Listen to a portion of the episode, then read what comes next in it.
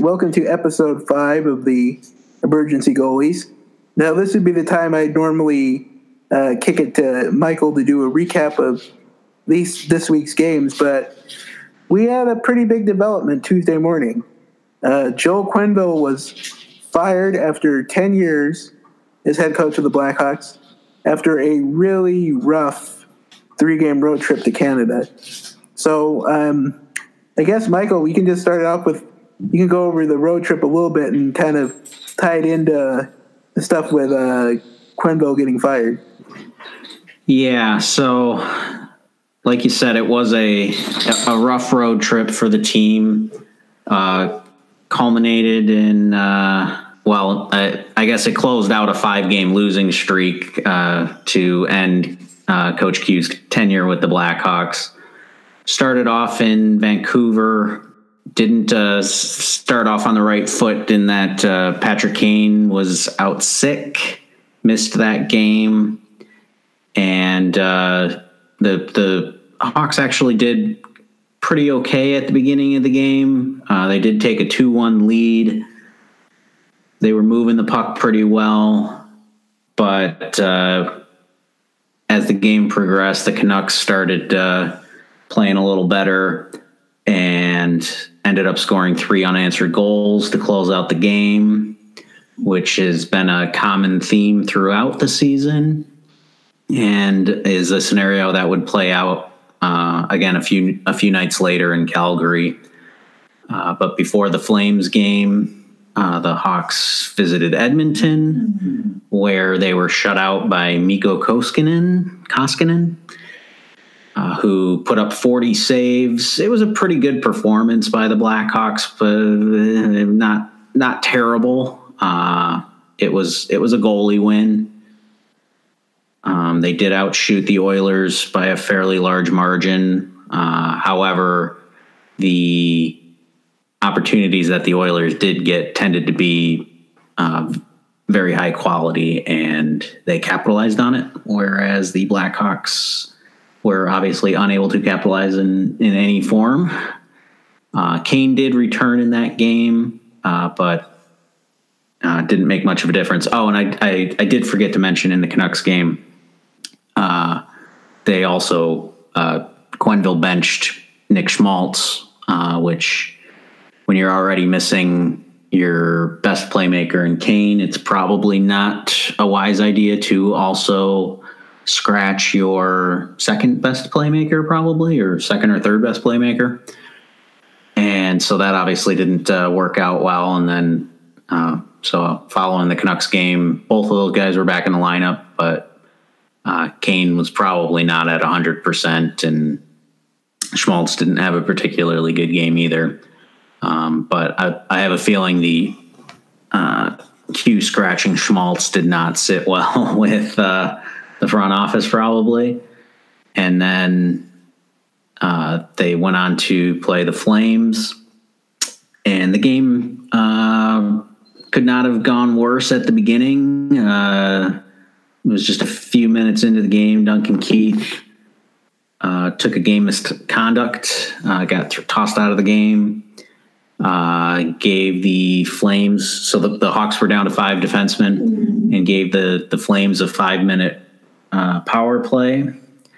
And that may have been the last straw for Q because uh, it was not a good look when, after the five minute power, or the five minute penalty kill, I guess, for the Blackhawks ended, uh, they couldn't actually put another guy uh, back out on the ice and actually had to kill the penalty for seven minutes or so, give or take a few seconds. Yeah, uh, that's I was going to explain that a lot of people might not understand. Um, when you have a five minute power play or penalty kill, you, you have to put someone else in the box because, you know, Duncan Keith was ejected.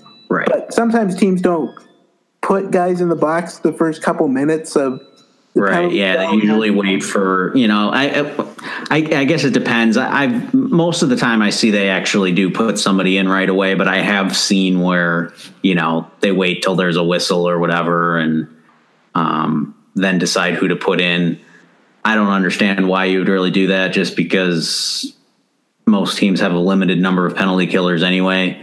So why not just throw whoever in there that you know isn't going to be out there?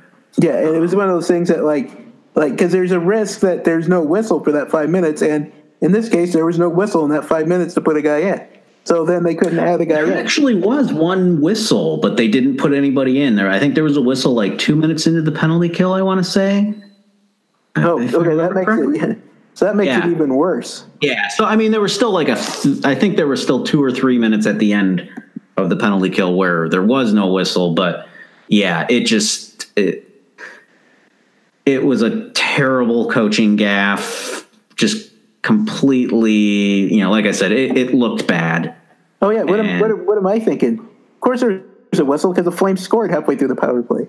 That's right. They did. Yes. Yeah. Yeah. So they did. They they did score one goal, and then uh, yeah, um, I think it was Toews and was it DeBrincat? I think was paired up with him.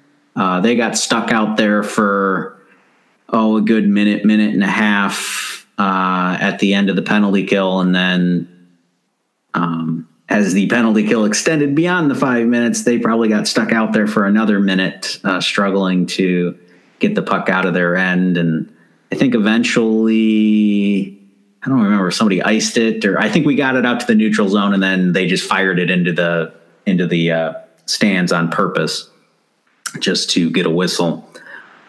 Um, so yeah, uh, well, despite that, the Blackhawks had actually actually built a three to one lead. Um, however, it was sort of a, a a flip of the Edmonton game where the Flames were carrying the play. Um, obviously, the, their long power play helped build up a shot advantage, and then. Uh, um, and the, the, the Hawks were able to bury a couple of their chances early in the game. Uh, so they were winning three to one. But then, uh, as I alluded to earlier, um, Hawks were not able to hold on to that lead. Um, of course, the loss of your number one defenseman for pretty much the entirety of the entire game, the entirety of the entire game, for the entirety of the game. Uh, you know, forced the Hawks to work with five defensemen, and uh, that eventually caught up to them. Uh, Brent Seabrook, I want to say, played a ridiculous amount of time, which is probably not the way you want to utilize Brent Seabrook at this point in his career. And the Flames ended up coming back with four unanswered goals and, and won the game five to three. And, you know, like I said, it was a very bad looking game uh, at the end of a well at, at the end of a five game losing streak uh, to uh, close out Q's tenure as we would learn a couple of days later. So yeah it was not a successful road trip in any way shape or form. And uh, the team uh, made the decision to move on without Quenneville. Yeah, and that's that's what they did on Tuesday morning. And you know, I guess we should talk about we'll talk about uh, the new coach, um, Colliton. I can't. I'm gonna have to learn how to say his name. uh, Colleton I believe Okay, Colliton. yeah But before we get into uh, Jeremy Colliton, we'll we'll talk about the Quenneville, the end of the Quenneville era. And I mean, I guess you know after last year, we kind you kind of felt like maybe they brought him back, but you kind of felt like you know things didn't go great to start this year. Would he be the fall guy? And you know, uh, Mark Lazerus Lazerus of um, the Athletic wrote like you know he took a a very pro Quenneville article. You know, kind of saying that like he was kind of a victim of what Scott um, Stan and in a lesser extent Scotty Bowman had put together the in recent years, and he was more of the fall guy. But uh, what were your thoughts on? Yeah, that was um, Lazerus was definitely the guy pushing that uh, narrative the most, uh, but uh, it was certainly he was certainly not the only one. Um, obviously, Quenneville, um, you know, deserves a lot of recognition for what he's done for the organization. Uh, he was the right coach at the right time for them. Um, you know, it's unfortunate that he's going out in a similar uh, in a similar uh, method to how he came in, where the team fired uh, Denis Savard after I think it was four games um, back in 2009, um, and replaced him with Q. Um, and so Quenneville, what, what, are we like 12 games in this year? Still pretty early. Um, I, you know, I would like to say I I think Quenneville probably deserved better than that. Uh, I would have preferred they've handled this sort of thing in the off season, whether it had been this past off season or the upcoming one. Um, but you know, at the same time, team wasn't performing. We were seeing a lot of the same flaws that we've seen for quite some time. Uh, you know, part of that is the roster, um, which you know certainly uh, falls on Bowman, but um, you know the the continual struggle with the special teams, especially the power play, some of the curious lineup decisions and the timing of such things, um, some lack of communication a little bit, um, you know, but uh, great coach. I I do think the message was probably wearing a little thin, and uh, I I don't really have a problem with the move. Um, I mean, Quenneville lasted ten years, which is an eternity for a head coach in any sport. You know, even a even a Hall of Fame one like Quenneville, eventual Hall of Fame coach like Quenneville. Um, you know, a decade is a very, very long time for a coach. Um, and as far as the Bowmans uh, and whether or not the Hawks should have cleaned house there, um, there certainly is as as strong of a case to have moved on from the Bowmans as there was to move on from Quenneville. Uh, however, there certainly seems like uh, McDonough and Wirtz have always you know, had a lot of respect for the Bowmans and have have, have been in their corner. Um, and uh, you know, I think a lot of people forget that because Quenneville has been around for so long. Uh, that was actually Tallon's hire, um, although uh, Stan was certainly involved in that decision. I know they've talked a lot. Uh, I think the Athletic had something over the off season where um, they had kind of talked about the transition from uh, Savard to Quenneville and how that all came about. And uh, it certainly sounded like it was a, a, group decision between Tallon and Bowman and McDonough and uh, a couple other people. Um, but yeah, uh, you know, that said, Quenneville, despite his success, was, you know, sort of inherited uh, by Bowman when he took over and uh, you generally don't fire a general manager without giving a general manager the chance to hire his own coach. And um, I think when the Blackhawks hired Colliton to coach the AHL team last year, uh, it did start a countdown. I, it was pretty obvious right from the get go that he was the heir apparent. And um, it was only a matter of time uh, before uh, he replaced Quenneville. Um, but uh, I was going to add too that um, you know some people you know you, you kind of forget it over the years, especially with like recent like where they'd won they won two cups later, but you forget about the tensions were really bubbling through like after they'd won the first cup. Because I was reading that yeah. article and I'd forgotten about the whole Barry Smith uh, mm-hmm. situation with the which I'll explain to some of the people. Uh, there's a power play. I want to say power play guru is what how he was described, but Barry Smith was an assistant coach who's, you know, a power play specialist that the Bowmans tried to kind of force onto Quenneville's staff, and he was not happy about having him on the staff, and he was gone within a year. But it's interesting to note that Barry Smith was immediately hired back onto the coaching staff after Quenneville was fired. So that was interesting. Yeah, yeah. Smith has uh, um, was a longtime assistant with Scotty Bowman, Um, and when Scotty Bowman was coaching in the NHL, and then Smith went on to be a head coach himself. And uh, he's been with the the Blackhawks organization for quite a while, um, mostly in a front office capacity. He's kind of been I don't I don't want to say the right hand man, but you know, whenever they've kind of wanted an extra set of eyes somewhere, whether it be in the scouting department or, um, you know, to go over to Europe to look at some players like Panarin and give a final assessment before they sign them, that sort of thing, draft prospects. Uh, Smith always seems to be somebody that is tasked with, um, you know, giving a, a thumbs up. I, and, and, I think he was probably pretty. Um, I, he was probably pretty instrumental in the decision to go after Colliton last year and bring him in as the AHL coach.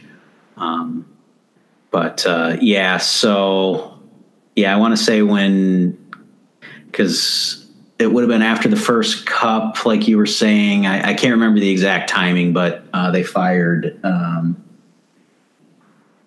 um, one of Quenneville's assistants. I want to say. And, yeah, I can't remember. It was like Mike Kitchen or somebody. No, because Kitchen got fired last year. Yeah, he got fired last year. It yeah, was somebody, so it was before that. Yeah, I can't remember if they fired somebody or somebody moved on for another opportunity, and the Bowmans kind of foisted Smith onto the um, staff to try, you know, like you said, hopefully to fi- fix the power play, which you know, as we've talked about, has been a constant struggle under Q.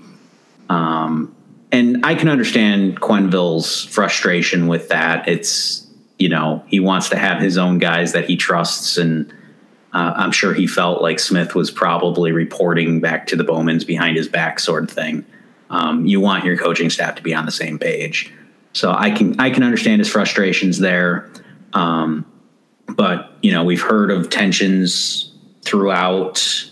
Um, there's been talk, you know, a couple of years ago that that Quenneville was going to be fired. Um, I want to say after the uh, when they got bounced by Phoenix a few years back, um, and then we heard last year, um, prior to the season, uh, the the draft uh, was actually you know a big turning point for them. That was the day that Bowman traded uh, Panarin uh, to reacquire Saad, and uh, then traded Hjalmarsson uh, in the in the Murphy deal. And there was a lot of talk that when Quenneville found out about, especially the Hjalmarsson trade, that uh, he stormed out of the the building. That uh, that draft actually took place at the United Center, um, and so um, you know the, the whole organization was there and apparently it was um, that was quite a, a sticking point uh, was uh, at Quenneville uh, did not want to lose Hjalmarsson but Bowman was trying to um, you know turn over the roster get him a little bit younger and you know I think especially on the back end I think they've butted heads a little bit with the type of player that they want to bring in you know, we saw um, with Trevor Daley a couple of years ago where uh, Bowman was pretty keen to acquire him uh, in the Patrick Sharp trade. And, you know, just from the very beginning, it seemed like Quenneville just had no use for him, didn't trust him. And, uh, you know, to be honest, I didn't actually think Trevor Daley played all that well for the Blackhawks. But um, you know, he requested a trade within like 10 days or t- 10 games or so. And eventually they did um, accommodate him. But then, you know, of course, he went on to uh, win a Stanley Cup with the Penguins as a top four defenseman from them for them. And then, you know, last year, then we saw kind of a similar situation with uh, Michael Kempny, who was in and out of the lineup under Q for quite some time and again, you know, there were some flaws in his game. And I can see some of the frustrations that Quenneville had with him, but at the same time, uh, the Blackhawks weren't exactly uh, overflowing with defensemen, and some of the guys that he was playing over Kempny were, in my opinion, ridiculous decisions. Um, there pretty much should have been no reason to ever have Kempny out of the lineup last year, uh, considering the other defensemen we were capable of rolling out there. So I, I do think there was probably some philosophical differences between the two in the type of players that they wanted. Um, and uh, I, I, think I really think if uh, if Crawford had not gotten injured last year, um, if the Blackhawks would have missed the playoffs with Crawford healthy, I think they would have moved on from Quenneville in the offseason. But I think they kind of felt that, you know, the goaltending situation completely disintegrating in the second half of the year, that uh, they owed Q the opportunity to try and, you know, get the team back on track. But, uh, you know. Well, you also get the sense that, um, you know, it was one of those things where it was like, the, that when you finally would move on from anyone, like for management and stuff, you know, the ownership especially, that's kind of saying we're going on from this era. We're leaving this championship era, which, you know, for all intents and purposes, might be over anyway. But the actual step of actually firing Quenneville like brings that really home that this is probably the end of this window. Right. And, you know, in, in some ways, the, uh, you know, whether or not Bowman uh, should have suffered the same fate. You know, you can bring in a new coach and potentially expect different results. With the situation of the Blackhawks um, salary, uh, well, salary uh, constraints and, and roster construction, with the number of no no movement clauses, um, you know, with a very expensive core, um, I think it would be a very difficult situation to bring in a new GM and say, "Hey, we want you to, you know, put your own team out there, but sorry, you can't actually move these five guys making sixty percent of the salary cap." Um, I think that would have been a very difficult situation to put a new GM in. Um, whereas um, you know, you don't have quite that same hurdle with a coach. And hey, maybe you know you get the little bit of a um, new coach bump. You know, new voice. Sometimes it uh, motivates the guys out on the ice, and you know maybe it's enough to propel the Blackhawks, you know, back into playoff contention. Or if not, you know, like I said, kind of a new era, maybe a start of the rebuild a little bit, even though it's going to be diff- it, it's nearly impossible for the Blackhawks to rebuild um, simply because of the money tied up in the, those core players. But yeah, um, I'm cautiously optimistic. Uh, everything you hear about Colliton is what you want to hear. You know, uh, I mean, he's incredibly young, uh, the youngest coach in the NHL by like a decade. And he's actually younger than three or four players on the team. And he's the same age as Brent Seabrook and used to eh, actually played with him in World Juniors and also some youth tournaments when they were like 10 or 11.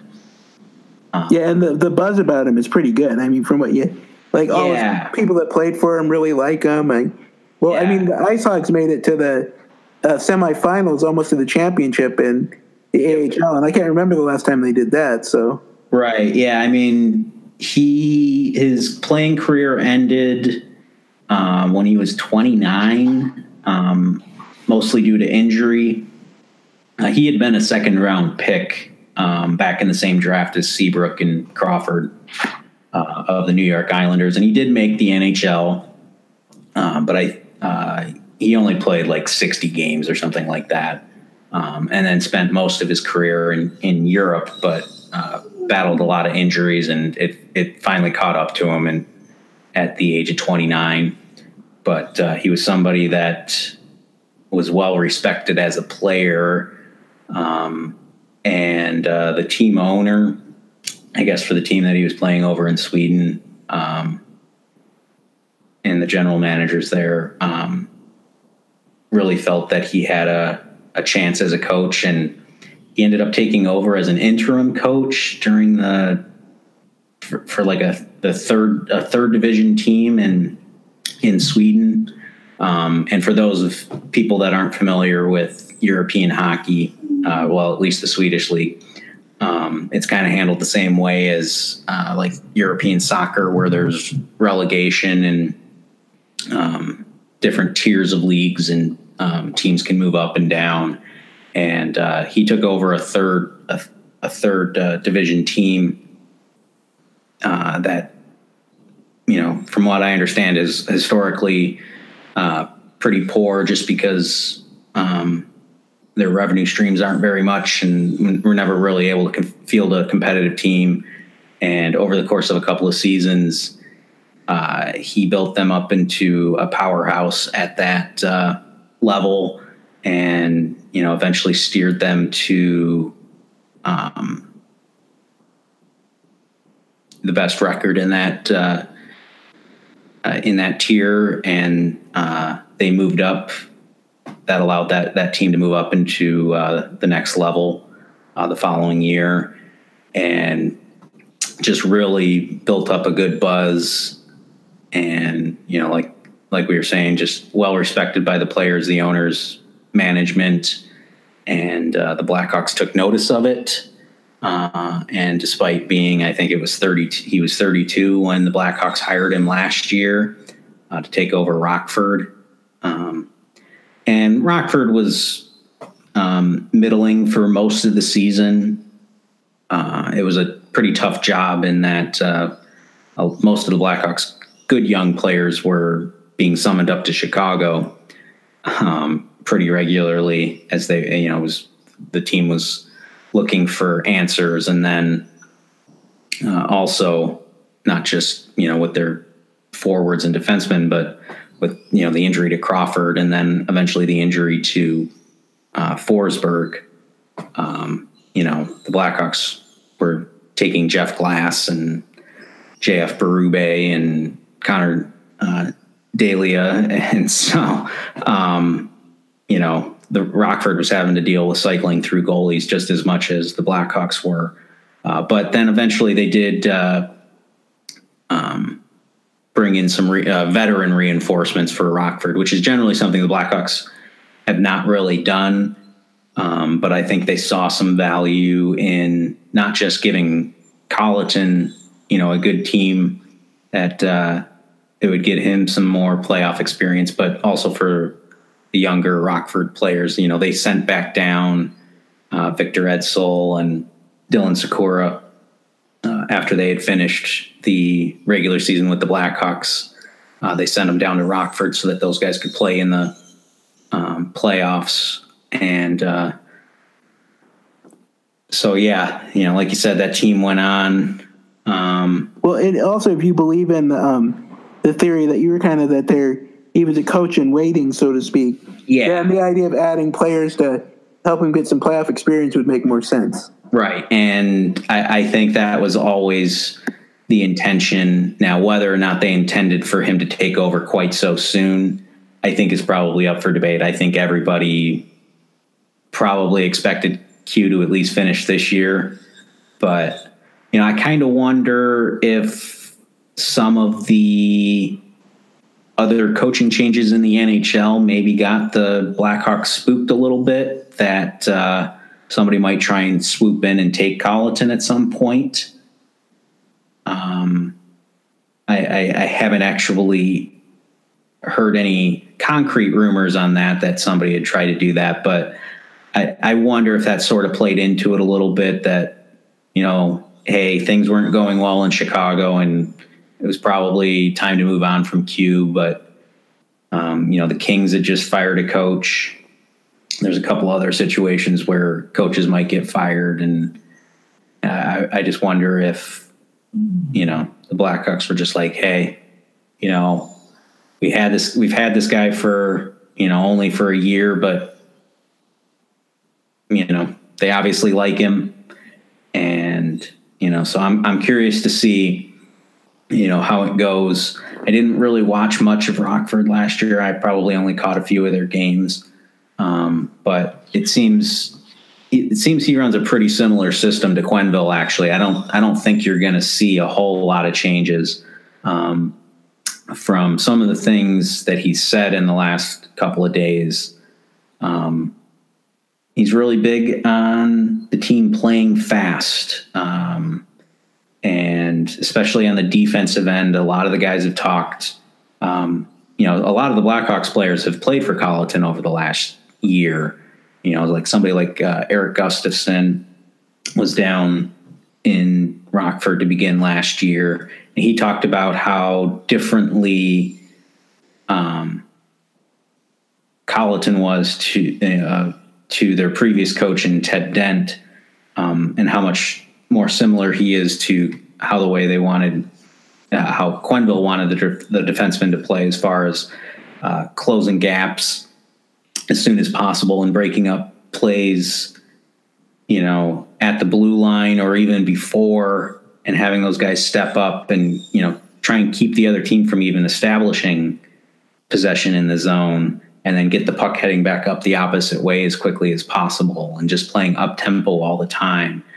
Um, you know, it, it's something where, you know, I, I've talked about it a couple of times with Gustafsson uh, throughout this year is playing um, confident, but not stepping over the edge into stu- stupidity or you know overly aggressive. You you, you want to make you want to make it as difficult for the opposition as possible. Take away their time and space as much as possible. Um, without exposing yourself to undue risk. And that seemed to be kind of a message that uh, multiple players on uh, with experience under him had kind of talked about is that that's kind of the edge that he wants players to play at. Very aggressive, but not stupid. Don't don't don't go over that line. So I'm kind of curious to see how that's going to to uh, go over. Uh, I think the young players for sure will probably be, be okay with it. Uh, and like I said, a lot of them have already played for him. Um, I, I, it sounds like that'll mesh fine with guys like Toews and, uh, but I'm kind of curious on, uh, you know, maybe somebody like Seabrook uh, or Saad, um, where uh, maybe not so much Seabrook. Um, efforts not really has has never really been much of an issue with with Seabrook. Um, more just foot speed. um, uh, whereas Saad, uh, he seems to have been somebody throughout his career where you kind of have to light a fire under him at all times. And, uh, you know, he's at his best when he's playing fast, but you can't always get him to play fast. So, well, I was gonna, I was gonna add to um about you know, there's a couple guys that like I don't know if Colliton will be as good, but there's a couple examples, one from hockey and one not from hockey that I think might be an interest that kind of remind me of this situation. Mm-hmm. And uh, well, the hockey one is uh, Jon Cooper for the Lightning mm-hmm. because there was a lot of buzz about him when he first like he was a different kind of coach and he had the success in in like the AHL and you know he was a young younger coach and stuff like that. And um, of course, from uh, my standpoint, I if people listening to this don't know, I am a Rams fan. I was going to say you're a Rams fan. I wonder where you're going. Yes, because the Rams hired a very young coach with limited experience that everyone said was a great uh, communicator, and it's worked out pretty well for them. So yeah. maybe um, maybe those are biasing my you know, but maybe I'm just too optimistic. But that's what I'm thinking. Um, I I, I don't think. I think that's very much on the track that the the the line of thinking that the Hawks are on. Um, I we have seen a little bit of a uh, trend in the NHL of the coaches are starting to trend younger. They're um, some of the systems are getting more aggressive. Um, you know, we're seeing more analytics being used. We are seeing, um, you know, the roster constructions change in that, you know, we're not seeing typical fourth liners or no, or no longer seeing any fighters. Um, and we're seeing success from teams who don't really even play with much size. And I, I think Colliton will probably represent more that type of thinking than we've seen with, um, you know, with Quenneville, where he's always seems to have preferred having maybe not an enforcer, but at least a at least an agitator, somebody like Carcillo or Eager or um, Bollig or you know somebody of that nature, where you know he was, in my opinion, overplaying those type of guys. Um, and I, I think that's one area where you know the league probably progressed beyond him where he was trying to still kind of keep an older mindset. And, and honestly, you know, that's not going to make or break a season. You know, having somebody like Brandon Bollig on your team uh, when the rest of your team is fine, you know, isn't isn't going to kill you. Um, now you see a little bit of that, like even during the, the games this year, where you'd have like um, an Eddie Olczyk going like, they just need a little more toughness. And I'm like, yeah, I don't think that's the problem. No, no, I don't think it is either. Um, although I will say, Brandon Bollig, you know, when he used to play for the Blackhawks, and I'd hear fans complain, and I was just like, eh, you know, Q's not stupid enough to actually play him in the playoffs. It's one thing during the regular season, you know, you play some of these teams and it gets chippy, eh, it's probably, you know, he's making minimum, the league minimum.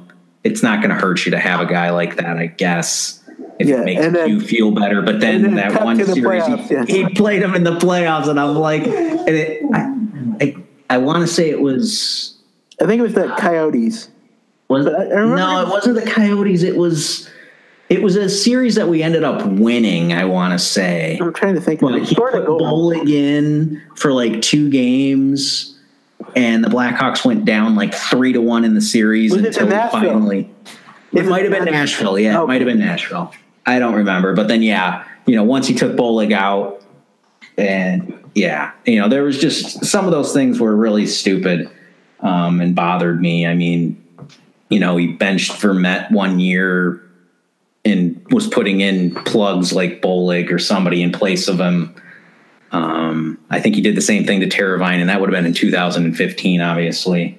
Um, and you know, he eventually corrected himself and put those guys back in. And hey, what imagine that the Blackhawks ended up winning. But um, yeah, I mean, my my thing with the you know, all the Quenneville support and the Bowman hating that I've seen over the last couple of days is Q made just as many mistakes as Bowman. It's that the focus is different between a coach and a GM. Uh, when Quenneville made mistakes, it might have cost the team a goal or cost the team a game. Very, very rarely does it cost you a season when a coach makes mistakes. Whereas when a GM makes even a minor mistake, it can have ramifications for an entire season or occasionally for multiple seasons. Um, and can even close the window on a championship potentially. Um, and so there's just there's less there's less room for error with a GM and you know, like I said, Bowman has certainly made mistakes. Um, but uh, yeah. Anyway, uh, we'll we'll see how it goes. I, I, think I think Bowman at least gets the next year and a half. Um, Colliton will finish out this season, and then I, I imagine they'll give them next season uh, to see how it's going, and if by that point it's the, arrow isn't pointing up for the Hawks, then I could see uh, Wirtz um, pulling the trigger on, you know, maybe completely cleaning house and getting rid of not only Bowman but maybe McDonough as well.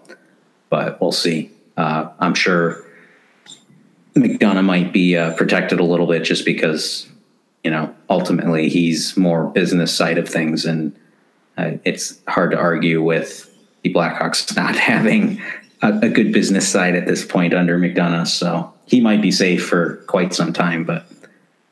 Um, yeah, I, am I'm, I'm very curious to see how the Blackhawks are going to respond uh, tomorrow. I guess we're we're recording Wednesday here, so Blackhawks will be playing tomorrow. Um, you know, speaking of that, I guess I can give her a little preview of the upcoming games to finish oh, yeah, look at that segue I gave you, man. That, yeah, perfect. Like I'm an old pro at this. What are we, five episodes in? That's right. All right, so let's get to it. Like uh, Michael was saying, the Blackhawks play a home game uh, tomorrow, Thursday, at 6.30, um, 7.30 p.m. Central Time against the Carolina Hurricanes. And the Hurricanes started out very good, but they've kind of, you know, fallen on hard times of late. They've lost at least four straight, I think. Um, then they go Saturday, they take a little brief road trip uh, to Philadelphia, where they play a 12 p.m. Central Time game. Aren't those fun? Against the Philadelphia Flyers. And I guess we're going to see Gritty for the first time, so that's something. And then uh, Monday they close out the he close out the three games this week at Carolina against the Hurricanes. That game is at 6 p.m. Central Time. But they get to face a struggling, uh, suddenly struggling Hurricanes team uh, twice in a couple days. But we'll see. Yeah, yeah. Obviously, uh, some old friends there with Teravainen and Scott Darling. Um, I want to say there might even be another one or two guys there. Uh, but yeah, the the Hurricanes are a good young team. They haven't quite gotten over that hump. Um, from what I've seen of them, they're a team that seems to get an awful lot of shots and out. You know, they they control the puck quite a, pretty well but a little bit of the uh, issues that the Blackhawks have, where you know maybe too much of their play is on the perimeter, and then uh, have occasionally had uh, issues with their goaltending. Um, Darling was a complete disaster for them last year, um, and then he started the year uh, on IR, but uh, he came back. Uh, I want to say last week, um, and I think he's had like a good game and a bad game or something like that. Um, but yeah, it, will be kind of interesting. Um, and then the Flyers, they're uh, been a little bit disappointing. Um, I think. I think team. I, I, think a lot of pundits had them uh, as a pretty solid playoff team, and right now they're uh, kind of floating around 500. Um, again, I think it's uh, goaltending has been an issue for them. Um, and then, well, I shouldn't even say maybe it has most definitely been an issue for them. Uh, um, Brian Elliott has not played well for them, um, but their their back end is is been underachieving. Um, uh, they got a very young blue line, and uh, not not performing uh, up to the standards necessary of a playoff team right now. Um, but they're still dangerous. Well, they should, they, yeah, they should be exciting games anyway, high scoring. Yeah, yeah, they, they will be games. Uh, not unlike I, I, I'm, I'm not expecting much different than what we've seen in pretty much every Blackhawks game, where uh, you're going to see a lot of end to end, and you're going to see a lot of good chances on both sides. Um, the Blackhawks, uh, you know, we talk about it. Uh, the games are always pretty entertaining, even when the Blackhawks are on the losing side of things, because it's a lot of back and forth and wide open hockey. and uh, you, you can't really say the Blackhawks are boring. Yep. Well, I guess that's a good thing to end it on, and we will see how the Colliton, Colliton. I'll get his name right. event- I'll get his name right eventually. It doesn't roll off the tongue. I, I I've already heard people saying Coach C just because I, I don't think they want to say his name. Yeah, we'll see how the Colliton era goes then. Yeah. And um, as always, my uh, Twitter handle is at sth85, and Michael. MJ underscore Ernst. All right. Well, then until next week, uh, let's see how the new era goes. That's right. A lot of talk. We'll have plenty to talk about next week. Yep.